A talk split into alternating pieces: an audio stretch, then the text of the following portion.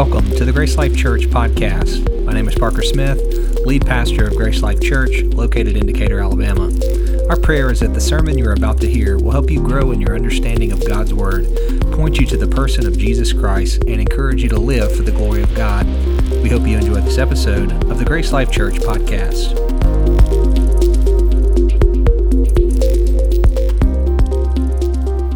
Thank you so much, Jeff and praise team.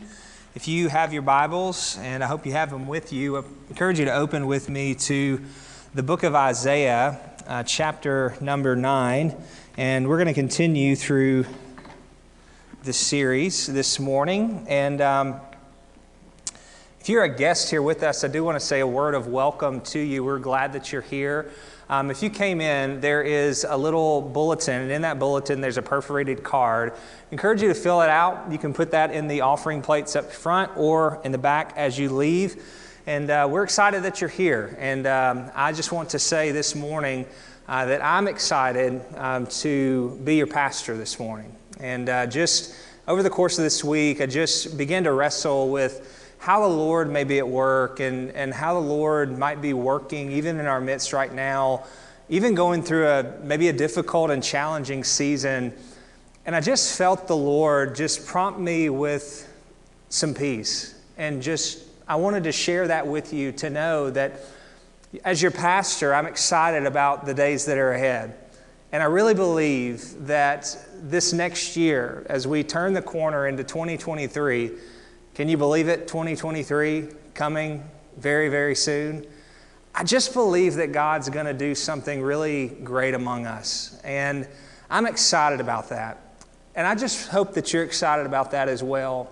And um, I just want to share that with you. And um, I know we were going to start last Wednesday, uh, Wednesday evening series um, called Holiday Hurt and Healing.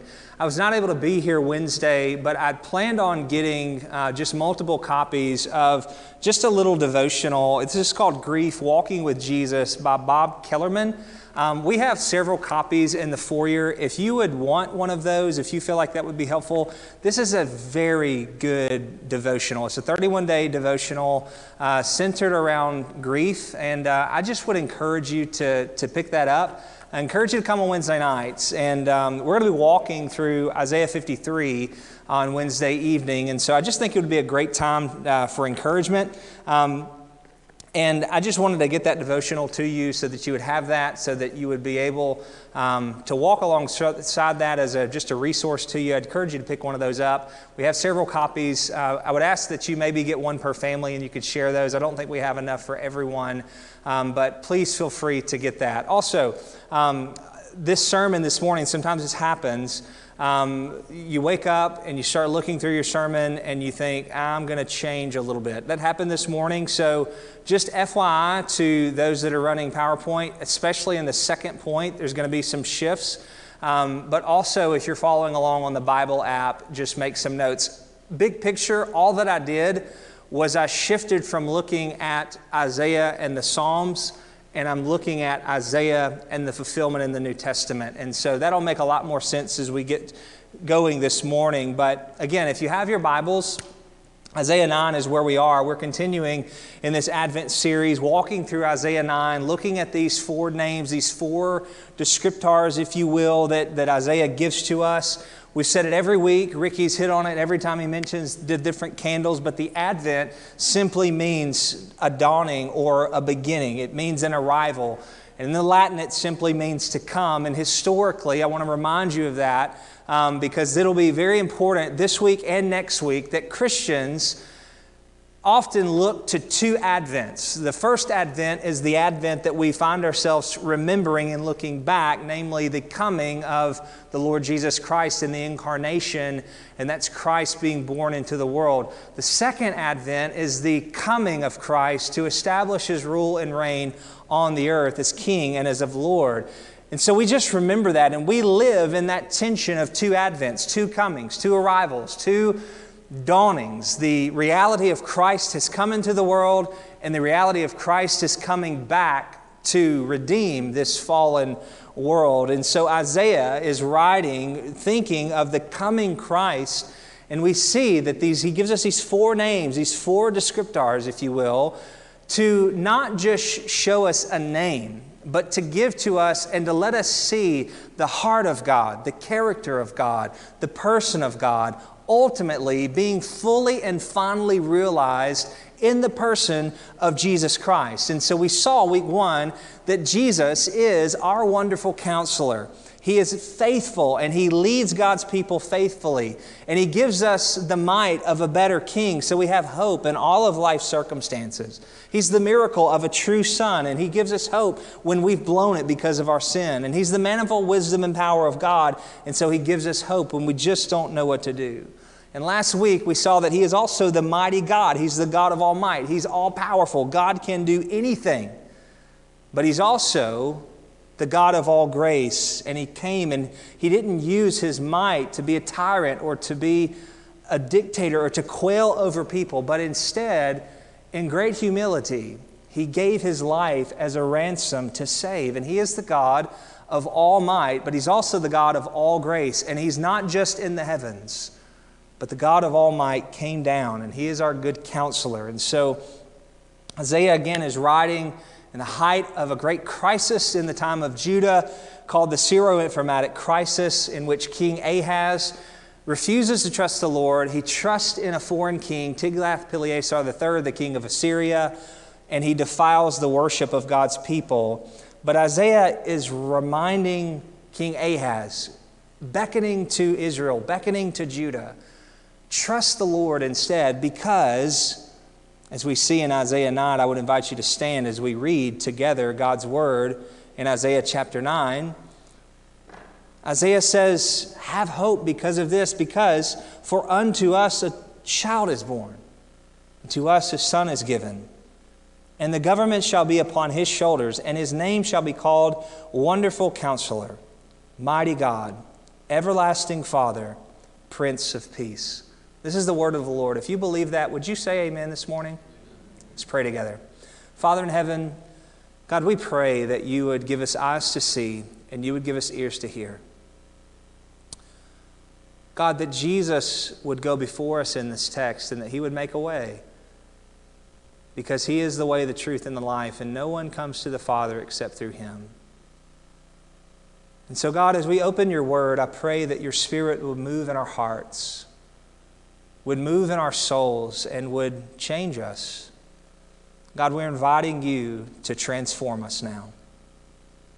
God, you transform us through your word. And so, Father, do a work in us as we study, as we glean, as we look into your word and consider what you have said. And let us not just consider with wonder, but let us consider in awe of who you are. God, we ask that you would do what only you can and change our hearts. May we be changed when we leave here today. And we ask all of this in Jesus' name. And all of God's people said, Amen. You may be seated. I want to ask you a question, very simple, but what do you think of when you hear or when you see a crown? When you see a crown, someone of majesty, someone of royalty. Maybe that's what you think of. Maybe when you look at a crown, you think of, I don't know, maybe you think of England. Maybe you think of the Queen. Maybe you think of a TV show. Maybe you think of royalty. Maybe you think of a wedding. Maybe you think of the royal family, if you will. Maybe you think of might. Maybe you think of power. And what we see is in this text, and we look at an everlasting Father, is that we see that this Father, and Isaiah proclaiming to us that He is the everlasting Father, that God is also the one who has a crown, and He is a rightful King, and He is, if you will, a sovereign. And we're going to open that up this morning. But the prophet here, Isaiah, understands, and we've looked at this last week, that the ultimate fulfillment of this prophecy in Isaiah 9 cannot simply mean the coming of another earthly king, namely Hezekiah, who would come after King Ahaz. 2 Samuel obviously has something in mind that there is something bigger going on here. Isaiah understands that there is something bigger happening than just another earthly king coming in succession. Through the throne of David, this king will come, and he will defeat a bigger foe than a physical enemy of the Assyrians or the Syrians or the Babylonians or the Romans. No, there is a bigger foe, namely sin and death, and Jesus comes. And Christ is, and Jesus is the final and ultimate fulfillment of this text that He is, Jesus is the wonderful counselor. He is the mighty God. And in this text, He is the everlasting Father. And this isn't a mistake in the Godhead or the Trinity, but rather what this is showing is the divine kingship and the authority of Jesus that Christ is King and Jesus is Lord. And what we're going to see this week and next week is really how closely connected these last two descriptors are linked this everlasting Father and Prince of Peace. This is almost like a series within a series. This is part one and part two next week, and how these two are so intimately connected. But I want to call your attention this morning to a couple of points. The first one is that Jesus is a king who lasts forever. In other words, he is a king who never dies. There is a common phrase or a saying that you may have heard that is shouted in monarchs or in places in which they have dominion and authority of kingship, and it goes like this The king is dead, but long live the king. The king is dead, long live the king. Have you heard that phrase before? That phrase comes from, it was originally more than likely started with the French back in the 1422 when Charles VI died and his son, Charles VII, came into power. And as his father was being laid to rest, there was a seamless transition of authority from the father to the son. And so the, the statement was then likely made in French, and I can't say it in French. I'm going to spare you from that this morning. But the king is dead, yet long live the king. In other words, the monarch, the rule, the reign, the authority will continue through the one that comes after him. There could have been a illusion of that even earlier in England in the 1200s, in which the Crusades was going on and King Edward um, was rising to the throne when his dad, Henry III, died fighting in the Crusades. And it was a, a statement that was made, the same thing that was going on. Long live the king. The king is dead. Long live the king. And there's a statement that is found in a historical record that the throne shall never be empty. The heart of that is that the throne of the king will never be vacated. The country shall always have a monarch. And so this statement comes forth that we remember and that we've heard before. The king is dead. Long live the king. This quick transition of death to life to establish dominion and authority. The king is dead. Long live the king. The greatest king that Israel, the people of God, had, had known was King David. King David, historically, for the Jewish people, has been the greatest king, even to this day, that Israel has ever known. And that's exactly who the prophet says it is from this lineage, through the lineage of David, that this final king would come. You see that in Isaiah chapter 9, verse 7. It is of the increase of his government there will be no end, and on the throne of David and over his kingdom to establish it and uphold it. When you look in the scripture and you see the development of the kings of Israel, you go all the way back to the book of Samuel. In 1 Samuel chapter number 8, Israel wants a king for themselves. They want to be like the other nations. And they say to God, although God was their true king, Israel says to the Lord, We want a king like everyone else. We see all of these kings and these nations, they have a king over them, and we want to be like them. And what they were doing in that moment is that they were rejecting God as their king, and they wanted an earthly king to rule over them like the other peoples. And so God, in great mystery, gives to them an earthly king. Do you remember who it was? It was King Saul. And King Saul immediately, think of this Israel wants a king. And their first king wasn't their best king, was he? He became prideful. He became filled with arrogance. He didn't trust the Lord. He wasn't humble. And he led Israel astray. And then comes God's people now have no king again. And so the Lord comes to Samuel, and Samuel is maybe a little bit nervous. What's going to happen? We wanted a king. We don't have a king now. Saul's been rejected. And God says to Samuel, I want you to go talk to Jesse because I've anointed one of his sons as a king. And I want you to go and I want you to sacrifice with him. And so Samuel does that in 1 Samuel chapter 16. And he comes to one of Jesse's sons, um, Eliab, and the Lord does not anoint him as king. And so Samuel comes to Eliab, and it says in 1 Samuel chapter 16, but the Lord said to Samuel, Don't look on his outward appearance or his height or his stature, because I have rejected him. In other words, that's not the son I'm talking about.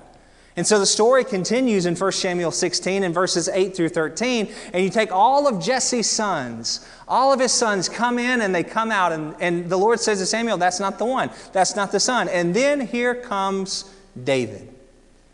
And Jesse's son David comes and he sent a gift for him and he does not sit down until he comes in verse 12 of 1 Samuel 16 and they brought him to him. Now he was ruddy and he had beautiful eyes and he was handsome. And the Lord said arise anoint him as king for this is he. Then Samuel took the horn of oil and anointed him in the midst of his brothers. And the spirit of the Lord rushed upon David from that day forth and we know David, the king of Israel, was a shepherd. We know that David, but more importantly, his heart was one of purity, it was one of humility. It's said of David that he had a heart for the Lord, he was upright. It's actually one of the Psalms in Psalm 78 that says that the Lord chose David to be his servant and took him from the sheepfold. And with an upright heart, David shepherded God's people and he guided them with skillful hands. David was a good king. David was the best king that Israel ever knew. Yet David was just like any man, and David too would fall. As good of a king as he was, as pure as he wanted to be, David would be a king that failed.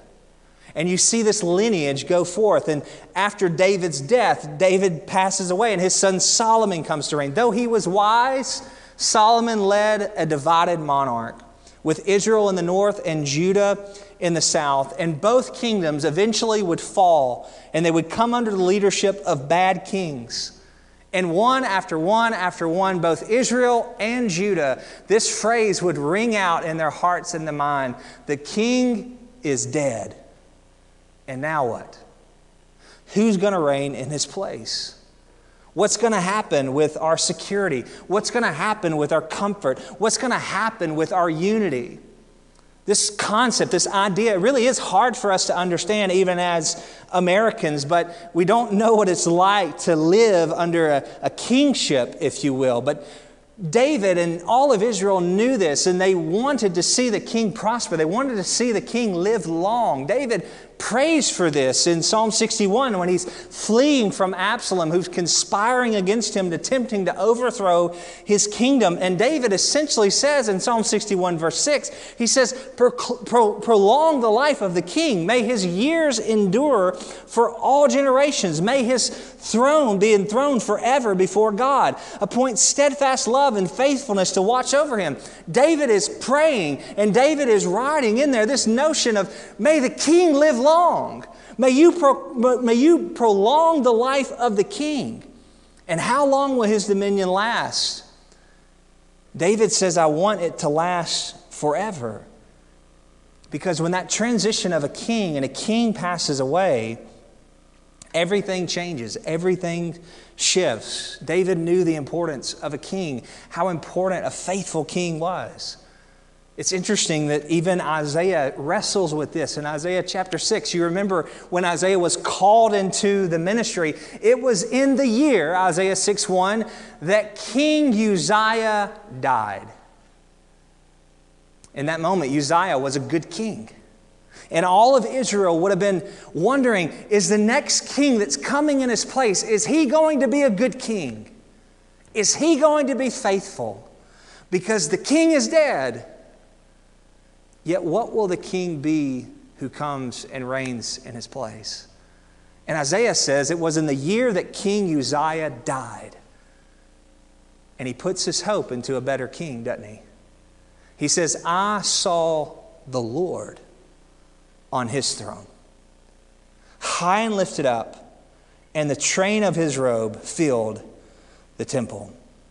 In the year that King Uzziah died, and all of Israel would have been fretting and wondering and worried. Isaiah would have self probably would have been worried, scared. Are we going to have unity? Are we going to have comfort? Are we going to have the security that we once had? Who will reign in Uzziah's place? And Isaiah says, I saw the Lord on his throne. And that God is a king who will reign forever. He is the everlasting king. And when David is writing in Psalm 61, why I mention that is because David is speaking of an everlasting kingdom and pointing to the coming Messiah who will reign forever. And he is an everlasting king, but beloved, he is a king who is also an everlasting father. And though while earthly kings may die, the Lord is everlasting. The Lord is eternal. And you think about that connection of sovereignty and security and comfort and, and rule and reign.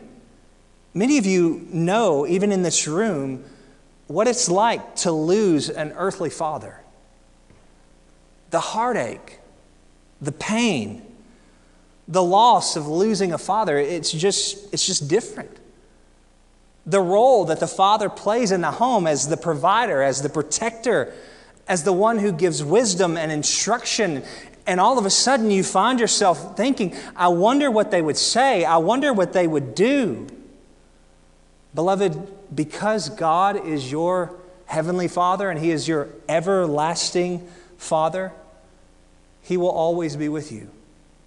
And He will always lead you forever and you will never be without his kingship and his lordship because Jesus is the king who lasts forever and his reign lasts forever.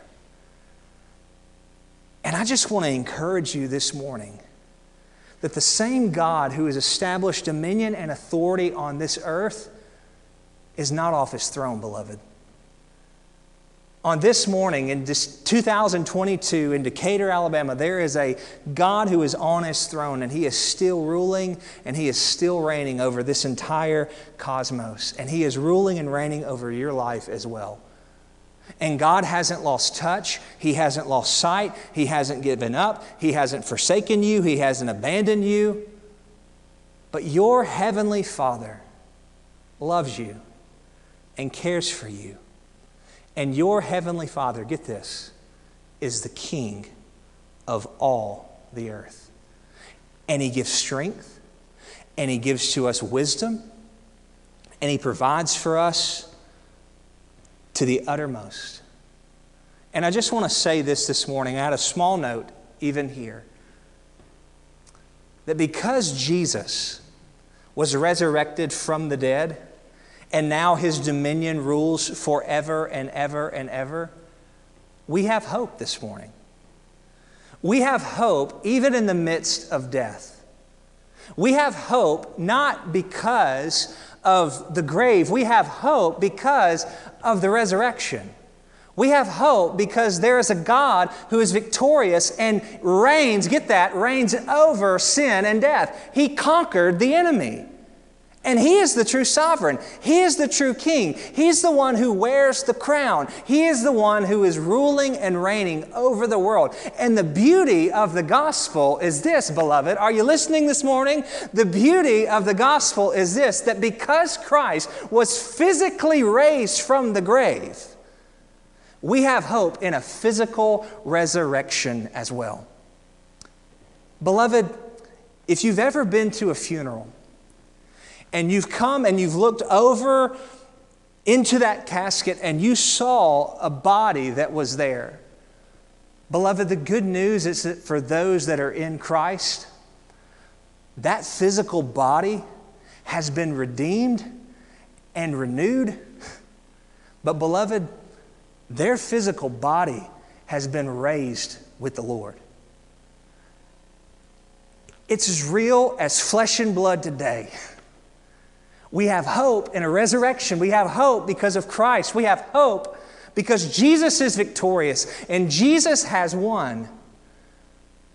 And when you come to the to a somber and mourning service of which someone that you love has passed away, beloved, for those in Christ, I promise you, I promise you this, it's not the end because God's kingdom goes on forever. And because God's kingdom goes on forever, those who belong to Christ and are in his kingdom, they go on forever as well. And beloved, we have hope this morning that for those that are in Christ, that's what Paul says in 1 Corinthians. He says, We have this hope and we do not grieve as the world who has no hope. We not grieve like them, but instead we have hope because of the resurrection. And we have hope because Christ, our King, our Heavenly Father, has won the victory over sin and death.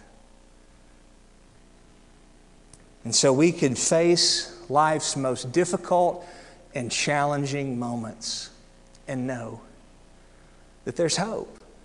There's hope because of Christ, because He is a King who lives forever, and He's a King who lasts forever. But secondly, He's also a King who is better. Point number two the king that is coming is a better king, one that will shepherd God's people better than even David did. And he won't be a tyrant, he won't be a dictator, he won't quail people, he won't make demands upon the people. And over and over and over again, the prophet Isaiah is, is, is showing us the fulfillment of this coming king, and he's showing us the heart of God in Christ. And so, what I want to do this morning is I want to show you the heart of Isaiah, but also the fulfillment of that in the New Testament as well. What type of king will Christ be? Well, first, he'll be a king that protects and defends the people like a loving father. Isaiah continues to develop his prophetic ministry and foreseeing the destruction of Jerusalem. And in, in chapters 21 through 23, are building toward that end. That's kind of the apex, if you will. And there's a story and there's a prophecy that Isaiah gives in Isaiah chapter 22 that seems very obscure. And when you read it, it's like, I don't understand. It doesn't seem like there's a lot of significance to that. And yet, what I want to show you this morning is I want you to remember Isaiah, 6, Isaiah 22 and I want to tie this together. I want to show you kind of the, the big picture of what Scripture is communicating and how significant this prophecy and this, this story, this writing in Isaiah 22 is. It speaks of, uh, Isaiah is addressing two of Jerusalem's officials, Shebna, who is a worthless man, and Eliakim, who is a worthy man, but ultimately he's inadequate. And what God does is that God promotes Eliakim, who's the worthy man, into Shebna's office. Yet, even when Eliakim becomes the king, he is not able to support the weight of all of Jerusalem's problems. In other words, it was too much for a human king to bear. And so you have this worthy man, Eliakim, takes the office of Shebna, this worthless man, in Isaiah 21 or 22 through 22. Look at this as we read this together Isaiah 22, 21 through 22. I'll pick up in verse 20. But in that day I will call my servant Eliakim, the son of Hilkiah, And I will clothe him with your robe, and I will bind your sash on him, and will commit your authority to his hand. And he shall be a father to the inhabitants of Jerusalem and to the house of Judah. And I will place on his shoulders the keys, the key of the house of David. Key phrase right there. And notice the language that's about to take place. He shall open, and none shall shut. And he shall shut, and none shall open. We're going to see that same phrase come about in just a moment. But Isaiah is proclaiming that there is a king who is coming who will be a father to the house of David, and he will have the keys to the house of David. He will be the rightful king of God's people. And who is this king? Who will this king be? And then you open up the New Testament and you see that it's none other than Jesus Christ. In Luke 1, you see this. And behold, you will conceive in your womb, and you will bear a son, and you shall call his name Jesus. And he will be great, and the Lord will be, and he will be called the Son of the Most High. And the Lord God will give him the throne of his father David, verse 33. And he will reign over the house of Jacob forever, and his kingdom there will be no end. And it is Jesus, and only Jesus, who will be adequate and worthy to lead God's people. And he will be a father to them who will defend them. And that's why the psalmist speaks of God, who is a God who delivers us out of all of our troubles. And that the Lord is good to us. And the Lord is a refuge to those who delight in him. Because the Lord is a God who defends his people like a loving father. And the Lord also gives love and care for his people. Isaiah 63 16, for you are our Father, though Abraham does not know us and Israel does not acknowledge us. O Lord, you are our Father, our Redeemer from of old is your name. And that's the same language that Matthew uses in Matthew 1 to describe Jesus and coming to Joseph and saying, Mary will bear a son, and his name will be Jesus, and he will deliver God's people from their sin. And that's why the psalmist says that the Lord is compassionate to, the children, to his children. The Lord shows compassion on those who fear them because the Lord is a loving father. He's a caring father. He's a father that loves us. And he's also a, a God and a father who is concerned with the least of these. And Isaiah depicts this, this coming king, this coming father it says, when the, when the poor and needy seek water and there is none, and their tongue is parched with thirst, the Lord will answer them, and the Lord of the God of Israel will not forsake them. In Isaiah 61, it says, The Spirit of the Lord is upon me, because the Lord has anointed me to bring good news to the poor. He has sent me to bind up the brokenhearted, to proclaim liberty to the captives, and to open up the prisons of those who are bound. And when Jesus steps on the scene in the New Testament, one of the first words out of Jesus' mouth is in Luke 24, and he's standing in the synagogue in the Sabbath, and you know what he does? In Luke 4, go read it this afternoon. Jesus opens up the scroll and he turns to the prophet of Isaiah and he reads from Isaiah 61 and he reads exactly what I just read there. Behold, there is good news that has come to the poor. There is good news that has come to the destitute. There is good news that has come to those that have been forgotten by the world. And Jesus reads from Isaiah 61, and he says, This prophecy has been fulfilled in your sight. And he rolls up the scroll and he hands it back to the Jewish leaders. Because God is a God who cares for the least of these. God doesn't overlook the destitute. God doesn't overlook the ones that everyone else looks over and says, You're worthless. God has nobody that He counts as worthless. And He sees even the smallest and most minute, and He cares for them. And it's Jesus that says, I will not leave you as orphans, I will not forsake you, I will come to you. Because God is not only a God who cares. He's a God that cares even for the least of these. And God's also a God who knows our needs. And He knows how to correct us, and He knows how to shape us, He knows how to conform us, and He knows how to mature us and grow us. God even knows, as a good father, He knows how to discipline us. How many of you are thankful this morning that your parents disciplined you? The Lord does the same. The Lord disciplines those whom He loves.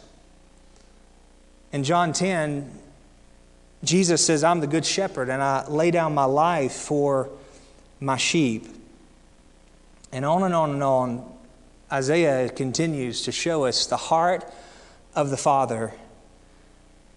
A father who cares, a father who loves, a father who gives of himself, a father who doesn't quail or dictate or hold it over your head, but a father who loves you and a father who cares even for the least of these.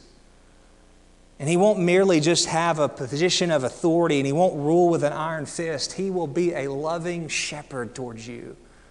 With a heart of the Father for his own children, he will lovingly guide you and he will lovingly lead you because Jesus is a better king.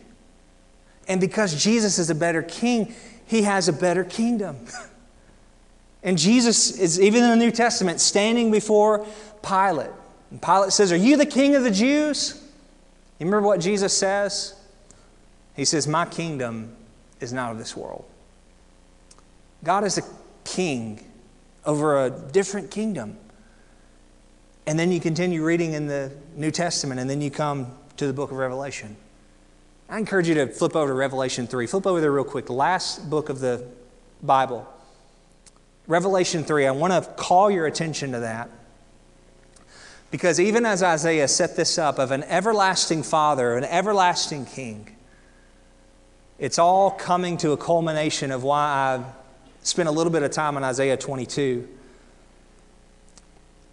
This is the revelation that the Lord gives to John and gives to the churches there. And you come to Revelation 3, verse 7.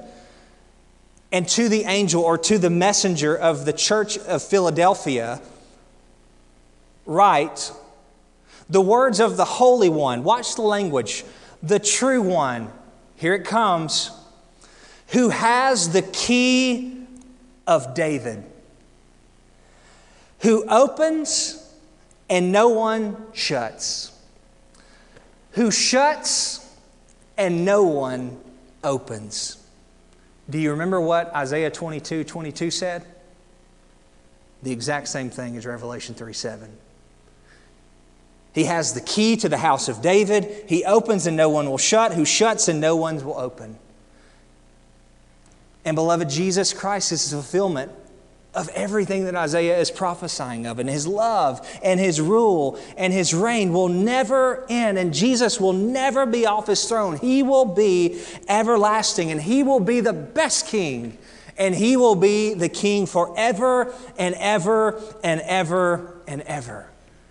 And so now it makes sense. Have you ever thought about it in the context of the Great Commission in Matthew 28 when Jesus comes and he comes to his disciples and he says, All authority, all of it, has been given unto me. Go therefore and make disciples of all nations. Jesus says, All authority. How many of you know that a king's edict is only as good as his authority extends. You see it every day. If someone from a foreign nation were to declare an edict on the United States, we'd say, Who cares? You have no jurisdiction here. You have no reign here. You have no authority here. And yet, Jesus says, because we understand and we know, the authority of a king is only as good as his authority extends. And Jesus says to his disciples, All authority, every bit of it, where? In heaven and on earth has been given unto me. Go therefore and make disciples. Jesus is king. Jesus is Lord. He's authoritative over this entire cosmos.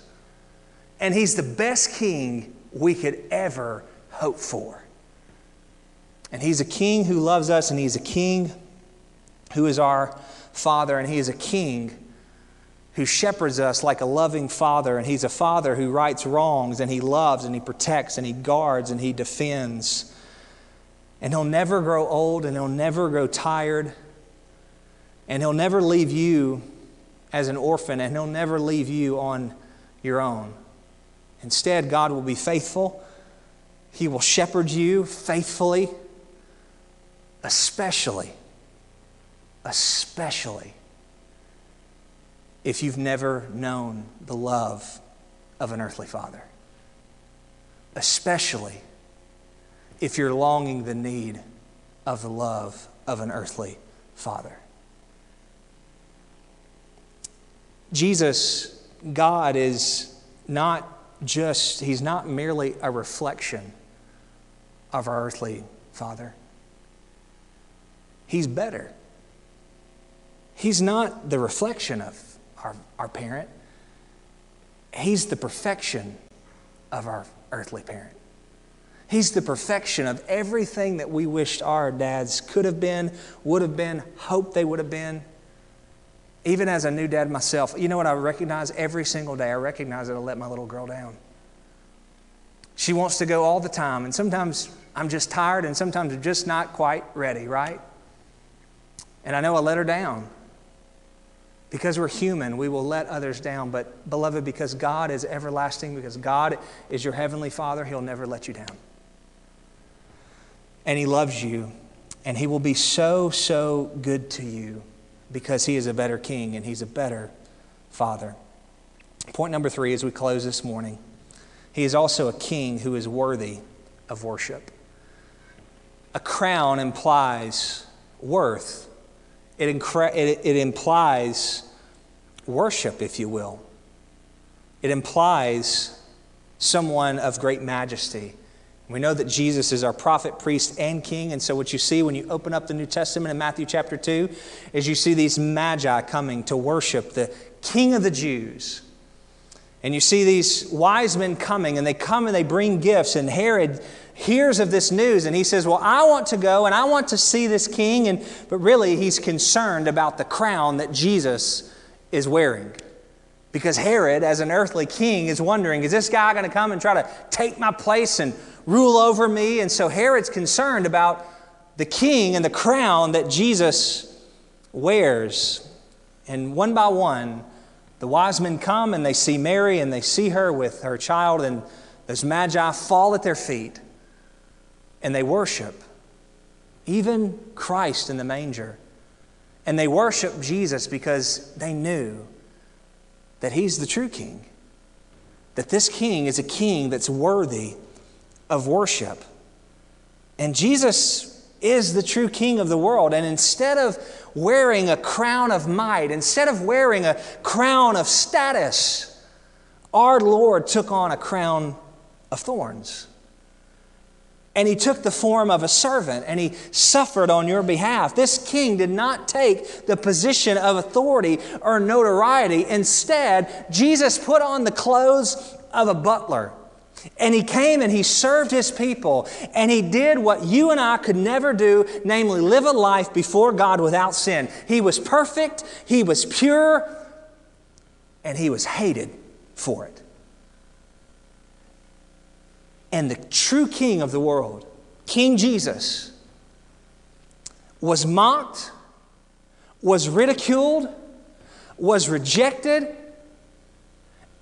and instead of a crown of majesty, they gave him a crown of suffering. And they wanted to put him to death. They wanted to put the king on a cross and they wanted him dead. Instead of preserving the life of the king, they wanted to kill him, crucify him, crucify him. And he's rejected by his own people. He's not loved. He's not preserved. He's not cared for. He's not worshiped in the way that he should have been. He was rejected and despised by them. And they put him to death. And all of Israel in that day, they thought the king was dead. We put him to death. But God was speaking a greater reality. Over the reality of the king is dead, by the power of God and the power of the resurrection, Christ would be raised from the dead. And though they thought the king was dead, now we see, beloved, that long live the king. And the king will reign forever and ever and ever and ever. And he's the same king that's authoritative today and ruling and reigning right now. And one day, beloved, mark it down. One day, beloved, one day, every knee will bow and every tongue will confess what? That Jesus Christ is Lord to the glory of God the Father. In the first advent, you see the gentle, lowly Christ coming to this earth in the form of the incarnation. In the second advent, you will see a ruling, righteous reign and authority and dominion given to Christ. And on that day, on that day, beloved, what you did with Jesus will matter greatly. We'll all, every one of us, every person in this city, every person in this state, every person in this country, every person in this world who is living and who has lived and who will live before, the, Christ returns, they will stand before the Lord, and every one of them, you know what they'll do? They'll bow down and they'll say, You're King, you're Lord. Doesn't matter what religion they came from, they will now see that Jesus is the true King, and every single person will bow the knee. And for those that have trusted in Christ, this will be your joy from all eternity.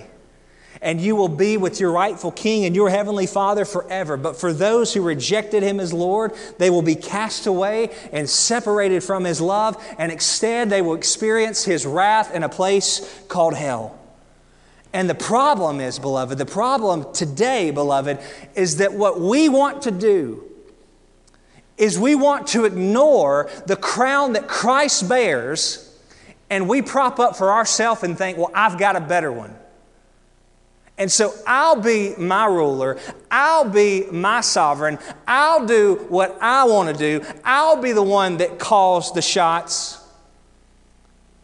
I'll bow to nobody except for me. Oh, beloved, one day you'll bow. And you'll bow the knee to the true King of Kings. And his name is Jesus Christ. And what I'm inviting you to this morning, inviting all of us here this morning, is to bow your knee now and to say, Lord, why, why wait? Why, why delay? Your earthly crowns may have gotten you a lot of success. It may have gotten you a lot of money. It may have gotten you a lot of fame and notoriety. It may have made you a lot of people like you. I don't know what your earthly crown has gotten you. And maybe somebody in this room is clinging to that earthly crown and saying, I'm never letting this thing go. And it sounds all good and great, but one day you'll see the true king and you'll take that thing off as quick as you've put it on and you'll lay it down and you'll say, I'm nothing. And the invitation that I'm inviting you to this morning, and that God is inviting us to, is to recognize that even though we may think we're worthy and we may think we're mighty, we're just like Eliakim. It's a weight too much for us to bear. And we're not sufficient. And the only one who is the true rightful king is Jesus Christ. And the invitation that Jesus extends to us, God invites us to in Christ, is to lay down our crowns before His feet and to say, It doesn't belong to me, it belongs to you. And God, may you rule and you reign over my life. Would you consider that this morning? Will you consider who's wearing the crown of your life? Who's wearing the crown of your heart? Do you submit to anyone or anything or just your own will? You live your life however you choose, whatever you decide, whatever you do, that's what you'll do because, after all, you're the king. I just want to caution you there's a better king, there's a final king, and there's a king who's worthy of worship, and his name is Jesus. And one day, regardless of how you feel or think or act now, you'll stand before him and you'll lay your crown at, your, at his feet and you will lay down and worship him. And what some people don't see today will be crystal clear then. Jesus is King. Jesus is Lord. And He's the only one worthy of worship because He's a better King, He's a lasting King, and He's a King who is worthy of all worship and all praise. Would you consider this morning to bow your knee to Christ? Let's pray.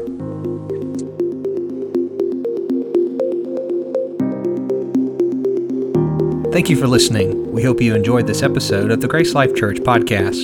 If you would like more information or have questions about Grace Life Church, please email us at gracelifedecatur at gmail.com or find us on Facebook by searching Grace Life Church Decatur. And if you live in the Decatur area, we would love for you to join us for worship on Sunday mornings at 10 a.m.